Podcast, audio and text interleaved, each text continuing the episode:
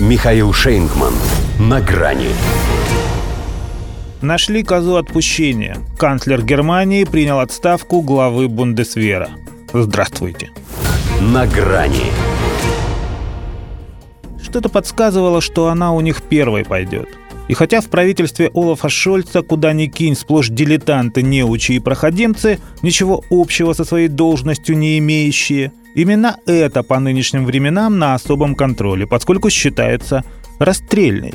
Прежде всего на этом посту следует демонстрировать готовность к самопожертвованию ради Украины. А Кристин Ламбрехт демонстрировала только себя. Перефотографировалась чуть ли не со всеми оставшимися у них в наличии видами военной техники – и даже сына в боевой вертолет засунула. В общем, наработала на увесистый дембельский альбом. Из последнего ее новогоднее поздравление под шум петард и фейерверков, в котором глава Бундесвера чуть ли не благодарила войну в центре Европы за интересные встречи и знакомства и особенные впечатления. Говорят, это переполнило чашу терпения. Хотя и до того ее уже возвели в ранг худшего в истории Германии министра обороны.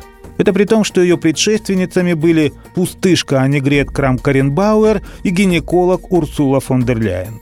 Строго говоря, ей пришлось лишь донашивать за ними затасканную до дыр немецкую армию, в которой мало что стреляет, ездит, летает и плавает. Но именно на ее дежурство выпала необходимость отдать укронацистам последнюю рубашку. Она же начала с того, что предложила тем каски, да, мобильные госпитали. Она вообще была олицетворением осторожной политики Шольца на этом направлении. Поэтому еще в декабре он называл ее первоклассным министром обороны и доверял озвучивать то, на что у самого хватало ума, но не хватало духа. Это же она сказала, что Берлин не собирается передавать Киеву танки «Леопард». Эти слова для нее и оказались роковыми. Сразу после них СМИ объявили об отставке Ламбрих.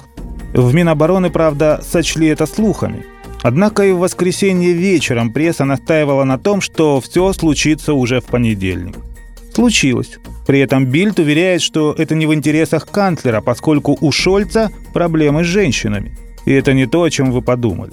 Хотя если вспомнить его жену, выбросившую секретные материалы в мусор, то проблема Олафа шире гендерного паритета, о котором пишет издание – Загнав себя в рамки полового баланса в правительстве, он теперь должен предложить даму на этот пост. Причем из таких, кому бы он еще и доверял. Брал бы пример со своих зеленых подельников. Те решили, что их министр юстиции Тюрингии Дирк Адамс слишком белый, и заменили его афронемкой Дарин Денштедт. Служила мелким клерком в управлении местной полиции, а какой карьерный рост. И Олафу Шольцу простили бы, Заменил он Кристин Ламбрихт кем-то похожим на Ллойда Остина. А лучше, чтобы Бундесвер напрямую подчинялся самому Остину. Они же потому и взяли за правило назначать фрау военным министром, чтобы доказать, что у войны не женское лицо. Удалось. Их армия накрылась кое-чем совсем другим.